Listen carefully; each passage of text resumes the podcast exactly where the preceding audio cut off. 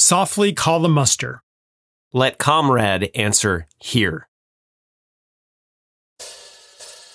Welcome, everybody, to the Pinpoint Podcast on this Muster Friday. Whether it is a somber day or a day of celebration, or a little bit of both, as Aggies often tend to do, we hope that it is a great Friday for you.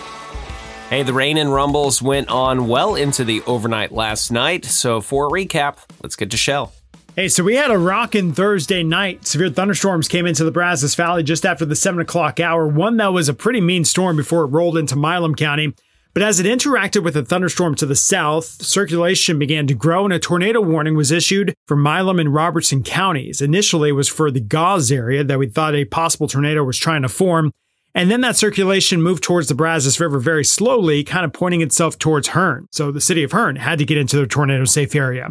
But eventually that storm recycled and a new circulation formed just to the west of the Brazos River, moving off towards the east at about 10 miles per hour. So it was a slow moving storm that over the Brazos River, a storm spotter uh, reported in a funnel. And then by the time it was over the community of Mumford, they said that a tornado could possibly be on the ground. Hard to see though because of how much rain was around this whole system. Afterwards, though, we had reports of some debris reported on FM 50 there in the city of Mumford, as well as a possible tree down along the highway.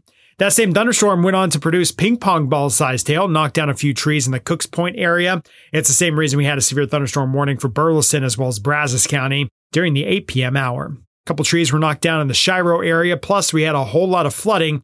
As much as three to six inches of rain came down in a matter of just two to three hours over Robertson County. Multiple roads across the city of Hearne were reported flooding well into Thursday night. And we are waking up this morning, roads wet and maybe a few showers still across our southern counties, but all in all, Today looks to be mainly dry. Cold front set to arrive by mid to late morning. With that, another quick burst of showers is possible. Nothing like what we saw yesterday. So if you're feeling like maybe today's your day to get a little bit more rain, bring the rain gear with you just in case. I doubt that you will need it. Midday onward, we see that north wind take over and maybe a little bit of sunshine by the uh, afternoon and evening. That should uh, get us to the upper 70s this afternoon. Then we get a beautiful Friday night nice little chill Saturday morning, and an excellent Saturday afternoon. Now, a disturbance is going to move across the state of Texas over the course of the weekend. That will likely bring some late afternoon, early evening thunderstorms to the west of the Brazos Valley. As of right now, we do not expect any precip on Saturday. We'll keep an eye on that, but keep all your Saturday plans. Sunday, probably a different story as that disturbance actually zips across the state. Late afternoon showers and maybe a couple thunderstorms could be found on Sunday. We've upped that rain chance to about 50%. We'll, of course, keep you updated on that as we go throughout the weekend. No severe weather expected with that, but we could wrap up the weekend on a damp note. And that's something to keep an eye on as we go through the weekend. Don't overly concern yourself with it, but do check the forecast as we get the latest details. Uh, there's another thunderstorm potential that comes our way on Tuesday. And those storms, well, that could be the next round of severe weather to reach at least parts of the Brazos Valley, including, especially, the western half of the area. Okay, so that'll do it here on this Friday edition of the Pinpoint Podcast and on this Aggie Muster Day.